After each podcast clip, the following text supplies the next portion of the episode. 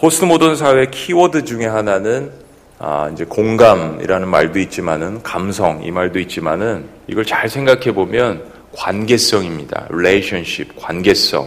예. 아, 전 근대화 시대는 어, 이그 given 주어진 그 위치가 있잖아요. 주어진 리더십이 있습니다. 그래서 자기가 갖고 있는 위치에 따라서 어떤 모든 그 권세가 이미 결정이 돼 있어요. 모던 시대는 이제 근대화 시대는 아, 그런 위치와 함께 관계성도 중요하다라는 것이 이제 같이 대두가 됐습니다. 근데 우리가 살고 있는 포스트 모던, 그러니까 탈근대화 시대에는 위치나 지위가 심각한 도전을 받는 시대예요. 예. 아, 부모의 위치도 또 리더십의 위치도 그리고 모든 것을 사실은 다 해체하는 문화가 있습니다. 포스트 모던 문화에는 모든 것을 다 뒤집어 엎어버리고 해체하는 거죠. 철학도 예술도 문화도 음악도 예, 다 의심을 해보는 겁니다. 아, 그래서 포스트 모던 사회에서는 이 관계성이 어느 시대보다도 중요한 거예요. 근데 문제는 사람들이 아, 그토록 중요하게 생각하는 이 관계성은 사실은 이미 에덴 동산에서 다 파괴가 됐습니다. 우리가 이걸 먼저 알고 있어야 돼요.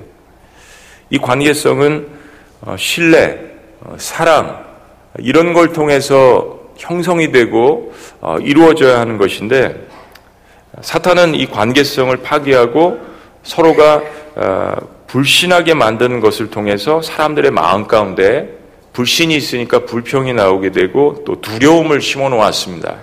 그렇죠? 에덴 동산 잘 기억해 보시면 서로가 서로를 두려워하게 됐어요. 사람도 서로를 못 믿게 되고 또 하나님이 만드신 짐승과 사람이 서로 두려워하는 관계가 됐습니다. 이게 죄의 결과죠. 불신을 하는 것입니다. 아, 십자가의 사건은 그래서 이 모든 끊어진 관계들을 온전하게 아, 회복하는 하나님의 가장 큰 구원의 도구입니다. 십자가의 사건이. 즉, 십자가는 하나님과 우리 사이에 끊어진 또 파괴된 이러한 관계성을 회복하는 유일한 다리의 역할을 하는 것입니다. 수많은 다리 가운데 하나가 아니라 유일한 다리의 역할을 하는 것이 바로 예수님의 십자가 사건이라는 것입니다. 이 하나님의 계획에 순종하신 예수님께서 이 사실을 수치스럽거나 부끄럽게 여기지 아니하셨습니다. 그게 11절 말씀입니다. 자, 11절 다 같이 함께 읽으시겠습니다. 시작. 거룩하게 하시는 이와 거룩하게 함을 입은 자들이 다 한 근원에서 난지라 그러므로 형제라 부르시기를 부끄러워하지 아니하시고 그렇습니다. 자, 이 말씀을 조금 살펴보면 거룩하게 하시는 분, 즉 우리를 구원하신 십자가에 들어가신 예수 그리스도세요. 그 예수님과 그리고 거룩함을 받는 사람들, 그 구원을 입게 되는 우리는 예수 그리스도의 그 보혈을 통해서 그 가족의 근원이 되시는 한 분이신 아버지 하나님의 한 자녀가 되었다라는 것을 이야기하는 것입니다. 한번 따라해 보시겠습니다. 한 백성, 또한 자녀. 네, 성경에 이 말씀이 나와 있죠. 한 백성, 한 자녀. 그런데 거룩하신 예수님께서 이것을 어, 시기하시거나 질투하시거나 이것을 수치스럽게 생각하지 아니하신다는 이야기입니다. 부끄러워하지 아니하신다는 이야기예요. 뭐 옛날에는 뭐 그런 일들이 더 많이 있었죠. 예. 어디 가서 저기 우리 저기 할아버지나 할아버 아버지가 어, 이렇게 다른 그 여자분들과 자녀들을 낳아가지고 아, 이렇게 막그 어, 그러면 어, 배다른 형제들은 서로 좋아하지 않지 않습니까? 아, 근데요, 또 그런 간증들도 있어요. 배다른 형제들인데 얼마나 서로 그리스도 안에서 복음을 통해가지고 서로 또 사이가 좋고 기도하고 그러는지 그런 간증들도 들었어요. 그렇지만 또 그런 일들 때문에 평생을 원수로 살아가는 그러한 또 가정의 아픔과 또 어려운 일도 있지 않습니까? 성경에도 그런 그 이야기들이 있습니다. 배다른 형제들의 어떤 그런 이야기들. 그런데요, 여러분. 하나님과 원수되었던 우리를 하나님은 예수님의 십자가의 희생을 통해서 하나님의 자녀가 되게 하셨습니다. 그래도 그거는 하나님 측면에서는 그래도 좀 괜찮을 수 있는 것 같아요. 근데 아들 예수님께서 아버지 하나님과 함께 이 배역한 자녀들을 어떻게 보면은 가정을 해보는 거예요. 아들의 입장에서는 이게 이게 배다른 형제들이 생기는 거잖아요. 예? 본질상 진노의 자녀들, 예? 하나님을 떠난 탕자들. 예?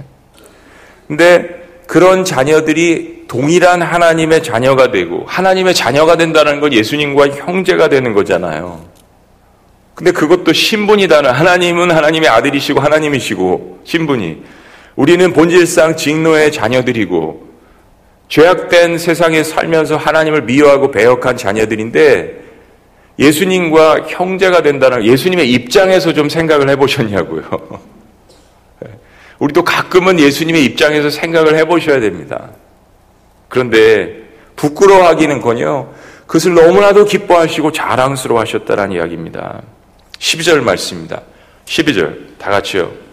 시작 이르시되 내가 주의 이름을 내 형제들에게 선포하고 내가 주를 교회 중에서 찬송하리라 하셨으며 이게 예수님 아들의 고백이라는 겁니다. 네? 내가 주의 이름을 내 형제들에게 선포하고 너무 기쁘셔서 이렇게 어, 영적으로 배다른 형제들, 그러나 나의 형제들이 생겨났는데, 그래서 그들에게 하나님의 이름을 선포하고 내가 주를 교회 중에서, 교회라는 단어가 탄생합니다. 찬송하리라 하셨습니다. 예수님이 인간적으로 말하자면 어떻게 보면 서자인 우리들에게 오히려 아버지를 소개하고 중매하시고 함께 아버지 하나님과 식사하며 교제하며 예배할 수 있도록 우리를 인도하셨다는 이야기입니다. 그렇게 예수님의 희생의 보혈로 가족을 만드신 것이 바로 교회 공동체라는 것입니다. 한번 따라해 보십니다. 교회 공동체. 그래서 사실은 교회에서 그냥 습관적으로 이야기하는 것이나 그래서 형제님, 자매님이라고 이야기하는 것입니다. 그래서 형제님, 자매님이에요. 그 예수 그리스도의 보혈을 함께 나눈 사람들이기 때문에요. 놀라운 이야기죠. 그렇게 예수님의 희생의 보혈로 가족을 만드신 것 이 교회 공동체, 목장 공동체. 그런데 하나님과 예수님이 그렇게 애쓰셔서 만드신 것이 교회 가족인데 사실 우리가 누구를 미워하고 누구를 증오할 사실 자격이 있는 것은 아니죠. 주님이 그렇게 만들어 주셨으니까요. 교회 구성원은 모두 다 예수님의 보혈의 은혜를 받음으로써 한 형제 자매가 되시기를 주의 이름으로 축원합니다. 그게 교회 됨이고 교회를 그렇게 해서 지어가고 연결되어지고 에베소 말씀처럼 교회 건물을 골로새 말씀처럼 교회 건물을 이 살아있는 교회 공동체 건물을 지어 가는 것입니다. 자, 그리고 예수님은 이렇게 고백하십니다. 다음 이어지는 13절 말씀. 13절 말씀인데 이거를 조금 더 쉬운 메신저 성경으로 제가 이렇게 말씀드릴게요. 나도, 나도 하나님 아버지를 신뢰하며 살아갑니다. 예수님 아들의 고백이요. 하나님께서 내게 주신 자녀들과 함께 내가 여기 있습니다. 내가 여기 서 있습니다. 네. 예수님의 놀라운 고백이죠. 가슴 뭉클하게 하는 고백이에요. 자, 그러면 이런 그 고백들을 보시면서 예수님과 우리가 한 형제가 됐다고 했는데 예수님이 우리를 이렇게 형제 삼으실 때 어떤 일이 벌어집니까? 자, 세 가지 말씀을 함께 나눠보겠습니다. 첫째는 조금 길긴 하지만 14절 말씀인데요. 하나님의 혈육에 속하게 하심을 통해서 사망의 세력 잡은 자 사탄을 멸하셨습니다. 다시 한번요. 하나님의 혈육에 우리를 속하게 하심으로 말미암아서 사탄의 원세를 멸하신 거예요. 하나님의 혈육에 속하게 하심을 통해서 사망의 세력 잡은 자 사탄의 권세를 멸하셨습니다. 에덴 동산에서 파괴된 하나님과 인간 사이의 가족 관계를 다시 회복시키는 길은 잃어버린 자녀들에게 새로운 살과 피를, 삶의 의미를 공급하는 길입니다. 그런데 그것은 사람의 피로 되지 않습니다. 사람의 의지로 되지 않습니다. 오직 그것은 하나님의 것으로만 가능한 것이. 그래서 하나님의 신분을 가지고 있는 예수님을 이 땅에 보내신 것이죠. 그래서 예수님은 형제들의 죽음을 껴안고 그것을 자기가 받아들이셔서 죽음을 지배하고 있는 공승, 공중권세 잡은 자인 그 사탄의 권세를 멸하신 것입니다. 14절 말씀이 그것입니다. 14절 말씀. 우리 다 같이 함께 낭독하십니다. 시작. 자녀들은 혈육에 함께 속하였음에 그도 또한 한 모양으로 혈육에 함께 속하심은 사망으로 말미암아 사망의 세력 잡은 자 곧 마귀를 없이 멸하시며 마귀를 없이 하시며 멸하시며 그러니까 주님의 죽으심은 사탄의 어둠의 권세를 물리치는 유일한 힘이며 권세인 것을 믿으셔야 합니다. 좀 더 쉽게 이야기하면 선한 사망으로 악한 사망을 이기신 것입니다. 똑같은 같은 죽음이지만 여러분 다른 가치가 있는 죽음들이 우리 인생사에 있어서도 있지 않습니까? 그렇죠. 헛된 죽음이 있는 반면에 사람을 살리는 죽음이 있습니다. 사람의 인생의 죽음도 그렇게 가치가 다른데 하물며 하나님 아들의 죽음이야 얼마나 우리에게 엄청난 영향력을 미치겠습니까? 악한 사망들을 멸하시기 위하여서 하나님께서 정말로 사람들을 살리시기 위하여서 자녀들로 만들기 위하여서 선한 사망을 통하여서 악한 사망의 권세를 이기셨다라는 것입니다. 십자가의 사망이 악의 사망의 세력을 없이 하는 것입니다. 너무나도 멋있지 않습니까? 자, 두 번째. 예수님이 우리를 이렇게 형제 삼으실 때 어떤 일이 벌어집니까? 두 번째는 십자가의 죽음을 통해서 죄의 노예가 되어버린 자들을 해방시키셨습니다. 다시 한번요. 십자가의 죽음을 통해서 죄의 노예가 되어버린 자들을 어떻게 하셨다고요? 해방시키셨다. 해방시키셨다. 사탄의 권세를 멸하신 주님은 죄에 매여서 종로를 타는 자들을 해방시키시려는 것입니다. 자, 15절 말씀입니다. 15절. 다 같이 시작. 또 죽기를 무서워함으로 한평생 매여 종로를 타는 모든 자들을 놓아주려 하심이니 그렇습니다. 사탄은 말씀드린 것처럼 자신의 권세에 굴복하지 않는 사람들에게 두려움이라는 것을 심어 주었습니다. 그래서 서로가 서로를 신뢰하지 못합니다. 모든 관계가 다 파괴되어집니다. 인간이 에덴 동산에서 최초로 범죄를 한 이후에 아내가 남편에게 책임 전가하고 남편이 아내에게 책임 전가하고 서로가 신뢰하지 못하며 가인은 아벨을 쳐 죽이게 되고 아, 자녀가 부모를 신뢰하지 않고 말을 듣지 않고 형제 사이에서도 이런 일들이 일어나게 됩니다. 사랑하지 못하며 죽음에 대한 두려움에 잡혀서 종로로 타게 하는 것이 사탄의 전략이며 궁극적인 목표입니다. 사탄도 이를 위해서 열정을 가지고 밤낮 쉬지 않고 하나님의 백성들을 괴롭히는 것이죠. 그런데 예수님은 그런 우리들에게 주님 안에서 해방을, 자유를 주시려는 것입니다. 그런데 그것은 어, 천사들을 붙들어 주시는 것이 아니라 죄 가운데 있는 우리들을 구원하시기 위함이라는 것을 이야기합니다. 예, 그 당시에 배경이 있는 것이죠. 그 당시에 교회 안에 있는 교회 들어온 많은 유대인 공동체들이 이런 것들을 어, 잘못 이해를 하고 어, 만약에 예수님께서 계시다면 그런 일을 행하셨다면 천사들을 위해서 한 것이 아니냐 그런 배경이 있습니다. 그래서 이 말씀을 하시는 거예요. 16절 말씀. 다 같이 읽습니다. 다 같이 시작. 이는 확실히 천사들을 붙들어 주려 하심이 아니요 오직 아브라함의 자손을 붙들여 주려 하심이니라. 저와 여러분들은 사실은 유대인도 아니고 이스라엘 사람들도 아닙니다. 육신적으로 보면 우리는 아브라함의 후손들이 아니죠. 그러나 영적으로 보면 우리는 아브라함의 후손들입니다. 아브라함의 자손으로 주님께서 만들어 주신 것이에요. 이방인이었던 우리를 죄 종노릇했던 우리를 십자가의 죽음을 통하여서 죄에서 해방시키신 것입니다. 여러분 사개오 기억나시죠? 삭개오 예, tax collector 어, 세금 걷는 사람 얼마나 많은 사람들이 무시했습니까? 키가 너무나도 작아서 뽕나무 위에 올라가서 예수님을 구경했던 삭개오에게 주님께서 뭐라고 이야기하셨습니까? 수많은 사람들 앞에서 저도 아브라함의 자손이다라는 것을 선포했습니다. 얼마나 많은 사람들이 그 이야기를 듣고 놀랬겠습니까? 어떻게 저런 사람이 아브라함의 자손이 될 수 있는가? 예수님께서 이 땅에 오셔서 선포하신 것은 바로 그것입니다. 비록 이방인이더라도, 비록 저런 죄인이더라도 영적으로 그리스도의 보혈을 통하여서 누구든지 아브라함의 자손이 될 수 있다라는 것. 이 의미는 그 당시에 유대인들이 잘 이해할 수 있는 것입니다. 누구든지 하나님의 자녀와 백성이 될 수 있다라는 것을 예수님께서 선포해 주신 것입니다.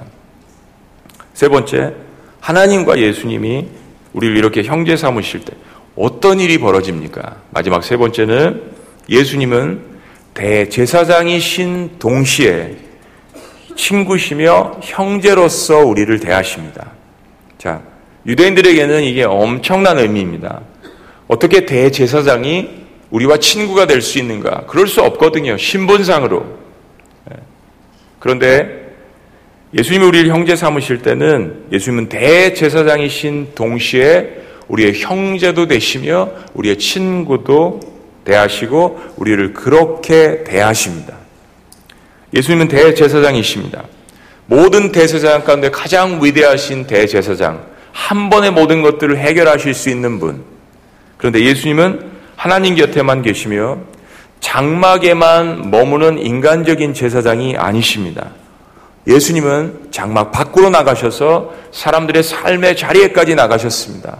골고다 언덕까지 나가셨습니다. 사망의 자리에까지 나가셨습니다. 우리의 삶의 모든 희노애락의 자리까지 나가신 제사장이십니다. 제가 목회자로서 만약에 강단에서만 계속 있다면 어떻게 여러분의 모든 삶을 다 이해할 수 있겠습니까? 시간이 지나면서 더욱더 설교할 수 있는 분량도 많아지고 또 결정해야 하며 회의해야 하며 또 가르쳐야 하며 이런 분량들이 많은 것은 사실입니다. 참 이민교회 하면서 이민 생활 하면서 감사했던 것은 짧게나마 세탁소에서도 일해보고 청소도 해보고 학교에서 막 그 공부하면서 청소도 해보고 부동산 일도 좀 도와줘 보고 그래도 좀 영어도 잘좀 이렇게 한다고 목사님 부동산 이것도 좀 해주세요 이거 통역해 주세요 막 이만큼도 번역해보고 막 그랬어요 병원 가서 통역도 해보고 청소년들과 농구도 해보고 예. 어제는 너무 죽을 것 같아서요 두 가지 신앙이 정말 힘들면 전도하고 체력이 정말 힘들면 운동해야 돼요. 그래서 어제 사역자들이랑 농구했어요. 설교 세 번 하고 오후에 농구했어요. 너무 힘들어서. 그럼 다시 regain 돼서 리바운드 돼서 체력이 올라올 때가 있잖아요. 남자들은 알잖아요. 그렇죠? 여자들은 힘들면 수다 떨어야 되고 남자들은 너무 힘들면 좀 운동도 해야 되고요. 개척교회 하면서 이삿짐도 실컷 날라보고 빨간 장갑 끼고 babysitting도 해보고 homeless 사역도 해보고 장애인 사역도 해보고 제가 자랑하려고 말씀드리는 게 아니라 가려고 하는 목적이 있어요. 예. 신방도 해보고 그러다 보면 이 말씀 준비에 무엇인가 통찰력이 생기게 되고 짧게나마 그렇게 간접적으로 성도들의 삶을 이해하다 보면 어떤 말씀을 선포해야 하는지 하나님께서 마음에 가슴에 주실 때가 있습니다. 목회 그림이 그려지기도 하고 강단에서 선포되는 하나님의 말씀이라는 게 이 텍스트 하나님의 이 성경의 본문과 그리고 context 성도들이 살고 있는 이 상황적인 삶을 이어지는 사실은 부족하지만 인간이지만 이 하늘과 땅을 이어지는 이 제사장의 역할을 감당해야 되는 것이 목회자이기 때문에 이 성도들의 삶을 모르면 사실은 어, 가슴에서 우러나오는 그런 설교가 나올 수가 없다라는 것 알고 있습니다. 목사님은 부부싸움 하실까? 네, 합니다. 목사님은 사람들을 미워할 때가 있을까? 있습니다. 있어요. 네. 그렇지만 3일 지나지 말라고 하시는 말씀에 대해서는 지킵니다. 네. 목사님도 물질에 대해서 고민할까요? 고민합니다. 그런데요, 그런 제가 혹은 우리가 부족한 그런 부분들이 여러분들에게 위로가 될 것입니다. 예. 목회자는 요만큼도 죄가 없는 거룩한 사람이 아닙니다. 저는 강대상에 올라올 때마다 너무나도 두렵고 떨림이 있습니다. 왜냐하면 고백이 괴수 죄인 중에 괴수 죄인이라는 그 고백이 있기 때문에 그럴 수밖에 없습니다. 너무 두렵고 떨리는 마음으로 올라옵니다. 이렇게 막 그 프로처럼 설교하는 것 같고 막 그렇지만 사실은 단에 올라오기 전에 얼마나 가슴이 졸이고 수천 번, 수만 번 설교를 해도 하나님의 말씀을 들고 올라오기 때문에 사실은 너무나도 떨립니다. 기절할 것 같아요. 근데 하물며, 하물며, 우리가 따르는 예수님은 죄가 없으셨지만 우리가 이 땅에서 당하는 수많은 고난과 미움과 배반과 어려움을 우리의 삶의 모든 것들을 채울하시고 극률하신 예수님이셨어요. 히브리서 말씀이 강조하는 것이 그것입니다. 우리를 위해서 대신 고난을 당하신 그 예수님 어찌 우리에게 감동이 없겠습니까?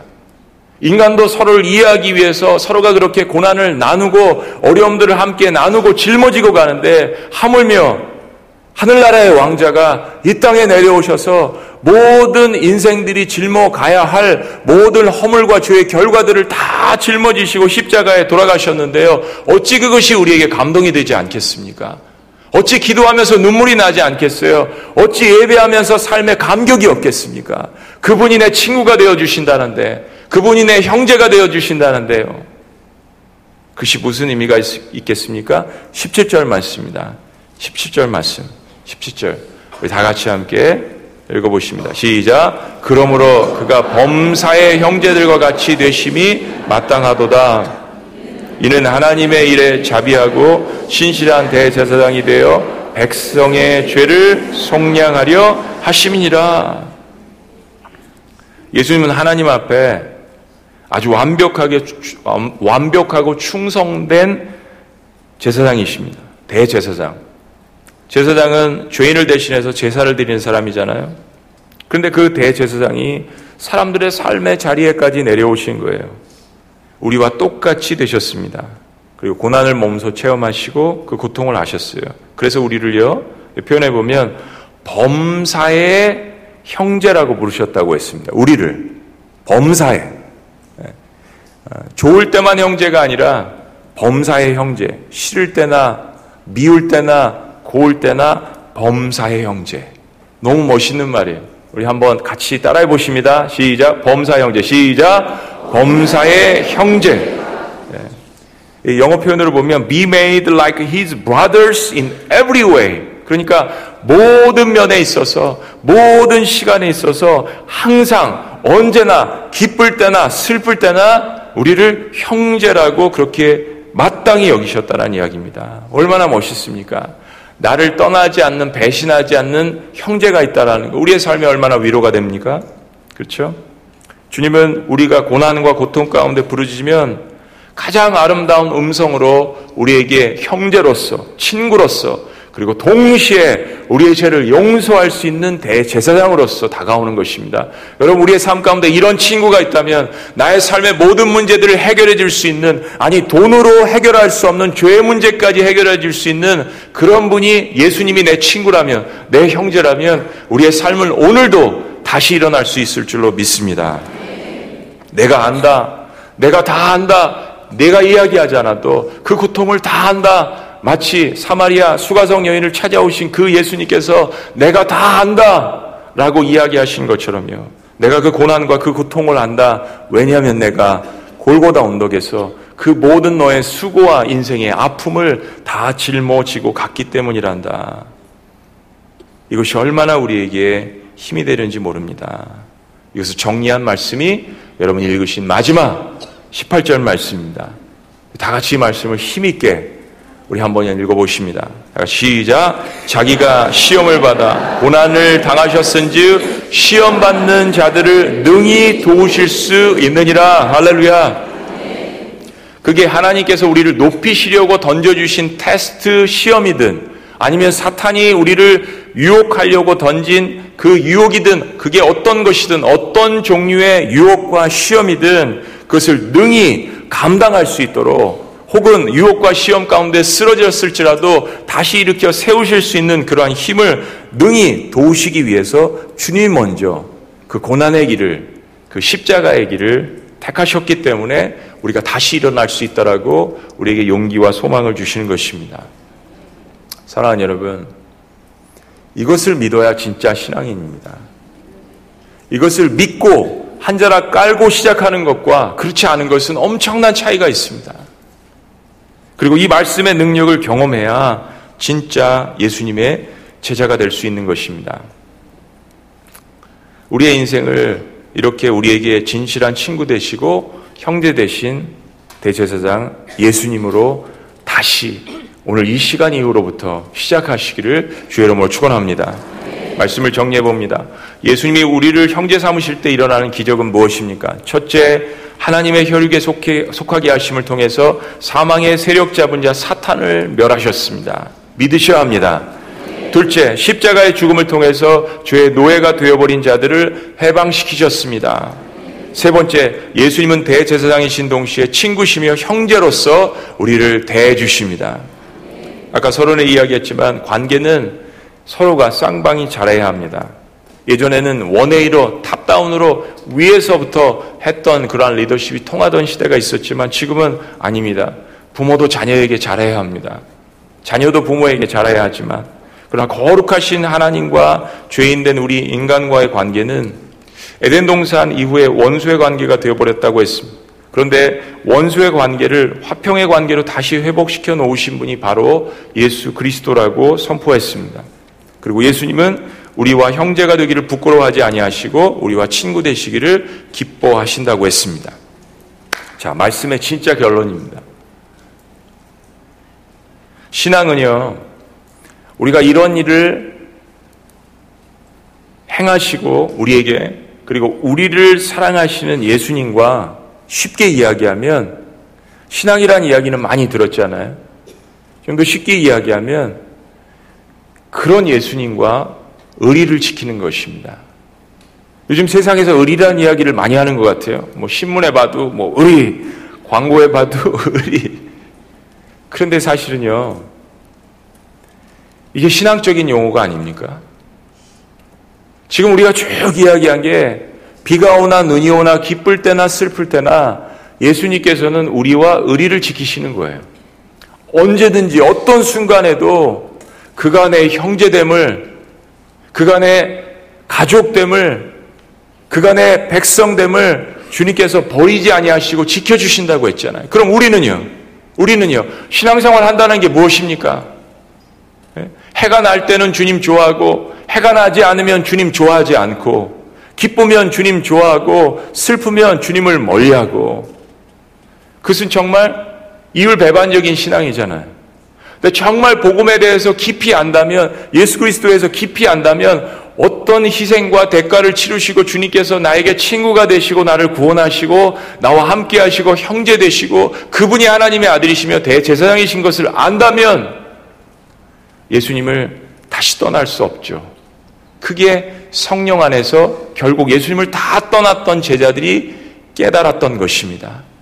그래서 베드로는 전승에 의하면 예수님과 그렇게 똑같이 죽을 수 없어서 저는 거꾸로 십자가에 매달아 주세요. 그렇게 죽을 수밖에 없었던 것이요.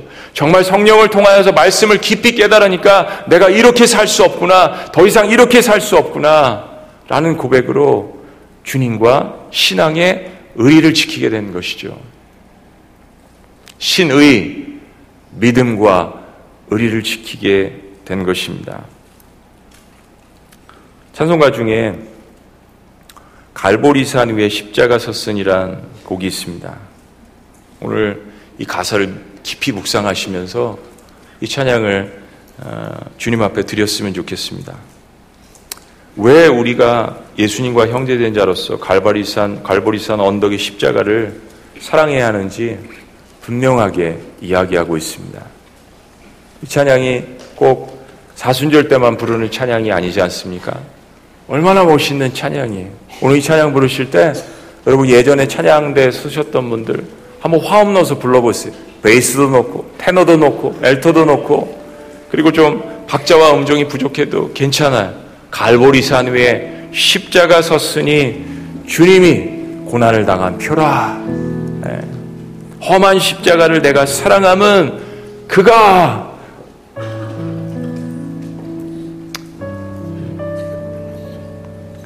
내 친구가 네. 우리 대사장이 대제사장이 내 형제가 네. 보혈을 흘림이라. 그래서 최후 승리를 얻기까지 주의 십자가 사랑하지 배신하지 않겠다는 이야기입니다. 다시 주님을 뒤돌아서지 않겠다는 이야기예요. 이것도 내가 할 수 없잖아요. 근데 십자가만 바라보면 주님이 하게 하십니다.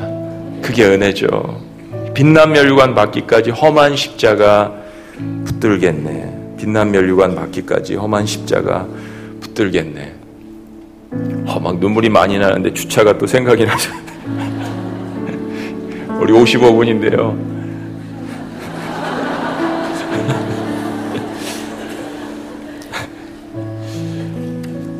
눈물이 나서 안 보이네. 한 5분 정도까지 한 10분 같이 기도하시고 어, 이중 주차하신 분들 여러분들 나가시는데 하여튼 10분 찬양한 후에 다 같이 일어나시겠습니다. 다 같이 일어나셔서 혹시 이중 주차하신 분들을 위해서 찬양하다가 10분 정도 하시다가 이렇게 가상사리에 있는 분들이 옆으로 나가시면 아, 고 일어나서 우리 찬양하고 기도할 거잖아요. 그럼 가실 분들은 가시고 자동차 빼주시고 또 계속 남아서 기도해 주신 분들은 또 기도해 주셨으면 좋겠습니다. 우리 한번 다 같이 마음을 다해서 전에 불렀던 그런 찬양이 아니라 이 시간만큼 이 말씀 들었으니까 갈보리산 위에 십자가 섰으니 같이 함께 찬양하시겠습니다. 갈보리산 위에 십자가